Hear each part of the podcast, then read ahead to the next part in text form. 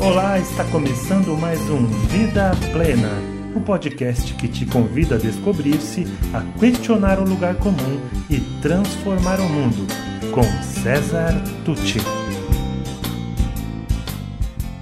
Olá, vamos continuar nosso assunto. Estamos aqui no capítulo 8 do livro Veja Além do Seu Umbigo. E houve quem me dissesse esses dias aí, meio que brincando, mas que tá muito séria essa fase aqui do livro, né? Mas é sério mesmo, sabe? A vida é séria. E nós estamos atravessando um momento muito sério da nossa sociedade. A pandemia ela evidenciou muito mais é, essa interdependência entre nós. E, pelo, e por tudo que nós. Nós estamos aqui no episódio 31 ou 32, 32, se não me engano.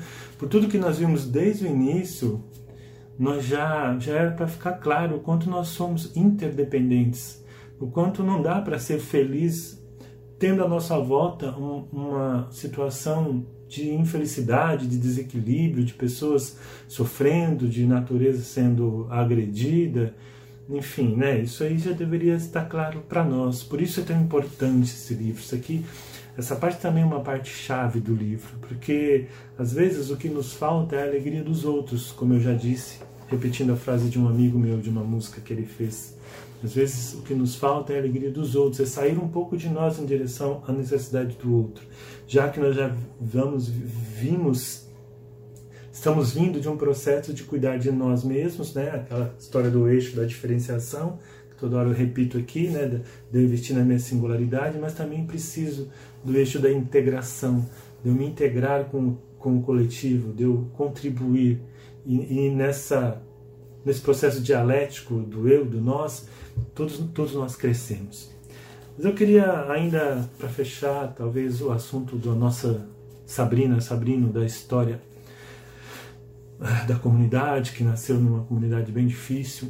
É, eu lido com crianças assim no meu dia a dia e gostaria de falar um pouquinho sobre um item aqui do livro que chama Autoestima, Protagonismo e Meritocracia há uma, uma visão romântica do que seja meritocracia, como assim, só depende de você, né? Tem muitos consultores, coachings e gurus aí que falam assim, só depende de você. E não, não é verdade. Nada só depende de você. Porra, acabei de falar que nós somos interdependentes. Então, sim, uma boa parte depende de mim. Nós vamos ver isso aqui em breve, nos próximos vídeos. Tá? Vamos ampliar, porque já vimos mas é, existe o contexto, né? ou seja, a, o ambiente, existe a cultura do lugar onde eu vivo, existe, existem as condições econômicas, financeiras, a estrutura social onde eu vivo. Né? Por exemplo, se eu nasço é, negro, com a pele negra, é, numa sociedade estruturalmente racista como a nossa, então algumas coisas não vão depender só de mim. Né? Vai ser mais difícil para mim, inclusive. Né? E por isso que a gente fala nisso nesse capítulo, porque o que a gente quer é que nós, que se você acredita como eu em tudo isso que nós estamos falando aqui, que a gente lute, né? que a gente não seja apenas não racista, que a gente seja antirracista, por exemplo.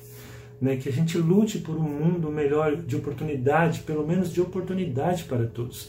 Não é uma igualdade é, não tem essa igualdade padrão, porque cada um tem um jeito, cada um vai lidar com os seus recursos de um jeito, mas a igualdade, a equanimidade, pelo menos, equalidade, sei lá, a palavra me fugiu agora, na questão das oportunidades.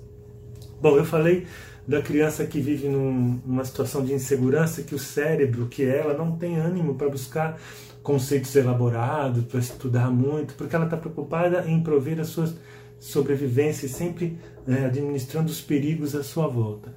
Da mesma forma, a criança sem autoestima, que cresce ali se sentindo o cocô do cavalo do bandido, que não pode consumir coisas que ela deseja, que não tem experiências que ela vê outras pessoas tendo, que na rua é tratado como um, às vezes como um, um resíduo humano mesmo, né?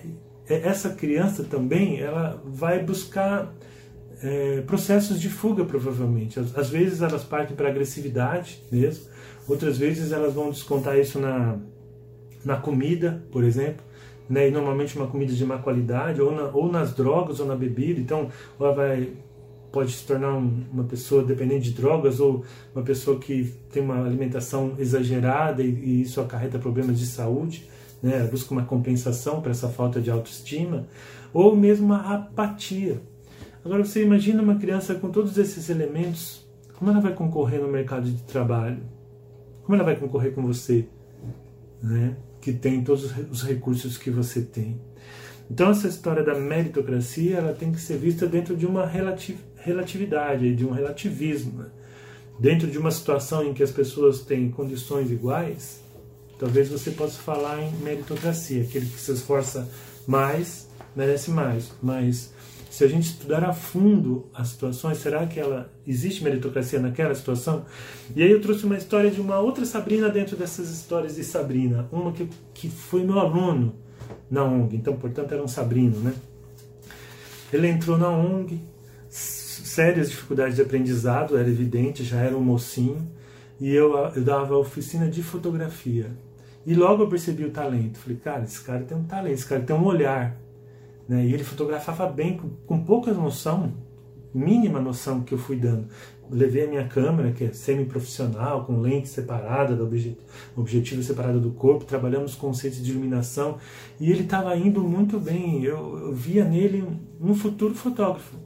No entanto, toda hora ele titubeava e falava em desistir. A história familiar dele era muito complicada. Ele já tinha irmãos trabalhando no tráfico e o pai estava preso.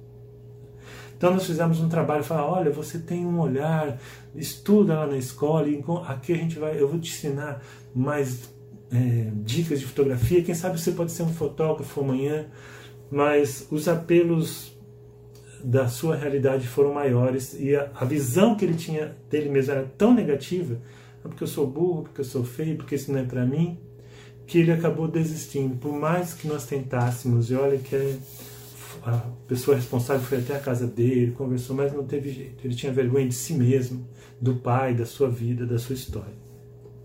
Bom, alguém pode dizer assim: ah, então tá vendo aí, ó. Ele, tinha, ele teve oportunidade e não agarrou, não quis agarrar. Mas será que é tão simples assim?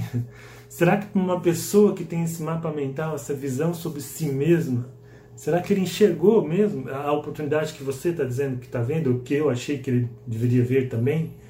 Né? Então também tem tudo isso, sabe? Isso é uma construção de, de vida.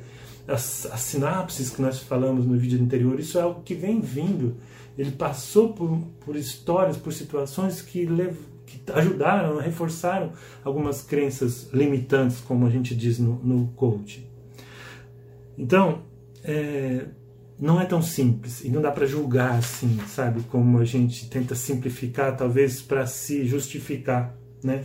Ah, eu tenho tudo que eu tenho, mas eu mereço porque meu pai lutou, meu pai veio disso, meu pai veio daquilo, eu era isso, eu vendia é, ferro velho quando eu era jovem, tá, mas você teve uma história, aquela pessoa tem outra história, você teve um tempo, hoje são outros tempos. E se você for ver, provavelmente você é uma pessoa com algumas, digamos, privilégios, que eu não vou entrar agora na, na questão, porque ela é mais precisava detalhar mais, tá? Bom, então assim, tudo isso para dizer, às vezes não vai, a gente não vai conseguir, não vai dar para esperar dessa pessoa um protagonismo consciente. Mas já pensou se você, como amigo, professor, mestre, mentor, ou um voluntário de uma instituição, ou alguém que trabalha, um político, um professor na, na sua área, um mestre na sua área, seja o que for, começasse todo mundo que acredita nisso trabalhar para que pessoas tenham oportunidade, não passem por situações em que elas não consigam, não consigam enxergar nem o próprio talento, não tenham de si uma visão de alguém que não vale nada, porque é mais ou menos assim que eles sentem, né? No trabalho com essas crianças a gente ouve frases que doem na gente. Então pensa nisso, tá? Porque eu também posso te fazer uma pergunta. Para essas pessoas sempre surge uma pergunta quando a gente fala, eles fazem, mas quem se importa? Quem se importa? Quem se importa comigo? Aí eu pergunto para você: você se importa? Você se importa com isso tudo que eu falei? Então vamos lá, vamos trabalhar junto por isso, tá bom? É, o trabalho é grande, mas a gente tem que começar do primeiro passo. Cuida de você, cuida da natureza, E vamos cuidar dessa sociedade que está aí. Vamos fazer desse mundo o mundo que a gente deseja, o mundo que a gente acredita que esse mundo possa ser. Até a próxima. E se você gostou desse podcast, conheça mais sobre o meu trabalho pelas mídias disponíveis em www.cesartucci.com.br. Sou especialista em desenvolvimento humano, autor do livro Faz Sentido para Você? Criador do projeto Educar para a Vida Plena e acredito que juntos podemos construir o mundo melhor que tanto desejamos. Obrigado e até mais.